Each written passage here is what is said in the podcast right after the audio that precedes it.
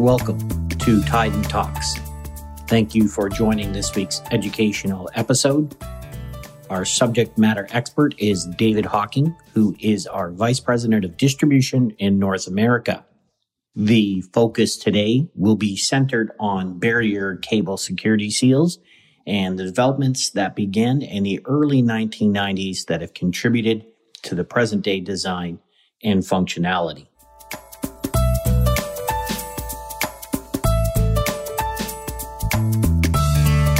Thank you for joining us today, Dave. Let's dig right in and discuss the early 1990s and the driving factors behind cable seal design and ultimately the functionality that we see today. The background on cable seals, uh, particularly for the largest application at that time, and this is in the oh boy, the the late 80s, early 90s. The largest application for cable seal transport or cable seal usage in transport, both over the road and on rails, and still is to this day, is for food grade ingredients that are shipped to manufacturers that are making finished food products. The most visible of these that we would all know, of course, would be high fructose corn syrup that goes into soda pop and, and, some juices, all kinds of other drinks. And now with the proliferation of sports drinks and things along those lines, and most of the large manufacturers consolidated in those particular brands, that's still a huge market continues to continues to grow. And the reason for the use of cable seals was largely championed by the Coca Cola Company based in Atlanta, Georgia. And at that time, Coca Cola had a world class QC department.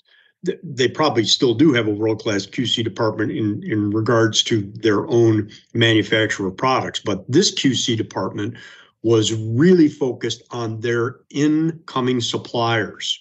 And long before, as I said, this is the ni- late 1980s, long before any of us thought about 9 11 or any organized large scale terrorist events and those type of things. The folks who ran the quality department for inbound suppliers at Coca Cola were traumatized by the possibility, just the mere possibility of some contaminant being introduced into a rail car or an over the road tank car of ingredients that was going to come into their facility and then be used to sweeten soda pop, juices, all kinds of things, all the stuff we've already talked about. So they were ahead of the game as far as security went for using cable seals on those type of fixtures on rail cars and over the um, uh, over the road tank cars.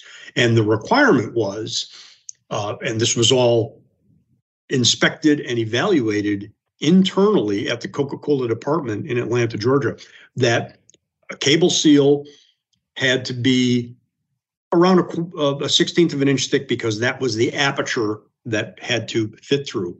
And depending on how it secured, it could have no more than one quarter inch slippage backwards. And the reason for that was that was the dimension that was determined internally by Coca Cola that anything more than a quarter of an inch would allow enough of a hatch or a lid or or or some aperture to be pried open enough to where a contaminant could be introduced into the full load, either by use of a needle or or or, or a vial or or some other type of thing. So that's the background on how stringent uh, everything was. Very interesting to see how Coca-Cola's involvement assisted in the development and progress of our cable seal design. Could you elaborate on some of the present day cable seals created at that time?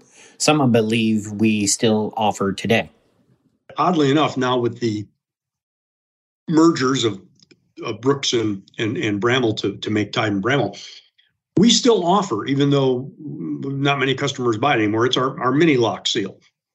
And that is a cable seal, very simple as far as the marking and identification goes. It's uh, just stamped a uh, number on a piece of aluminum. The 16th inch cable goes through the aperture, then loops back through the aluminum part of the body. And then at the end of it, there's a set screw with a little handle that you wind down and you just continue to crank that small handle down until it breaks off. The set screw then holds the cable in place and the uh, handle, if you will, for lack of a better term, of the device that twirls around, it breaks off. There's like a, a undercut on or whatever, and, and, and that can be discarded.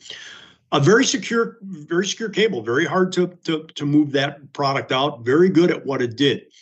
But as we got into the late 80s and, and early 90s, it had some limitations. And obviously, there were limitations that Coca Cola, because they were driving the uh, the uh, uh, adoption of these type of products were the ones that were in charge of. And let me just say as an aside for our audience to understand, the large, and I know you know this, but the, the large customers or providers to Coca-Cola, all of the folks that we know by brand name in our industry, the Cargills, A.E. Staley's, uh, the uh, um, ADMs of the world, the um, uh, the, the, other corn sweetener uh, companies uh, that have, have, more or less consolidated, they probably, if given the choice, wouldn't have purchased any cable seals for these type of applications if they were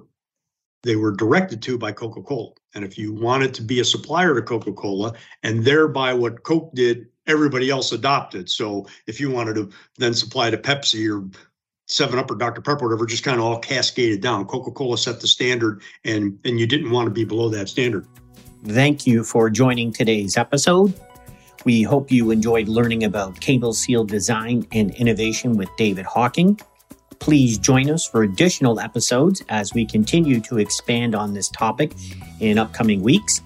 Kindly follow our podcast, like and share as you see fit.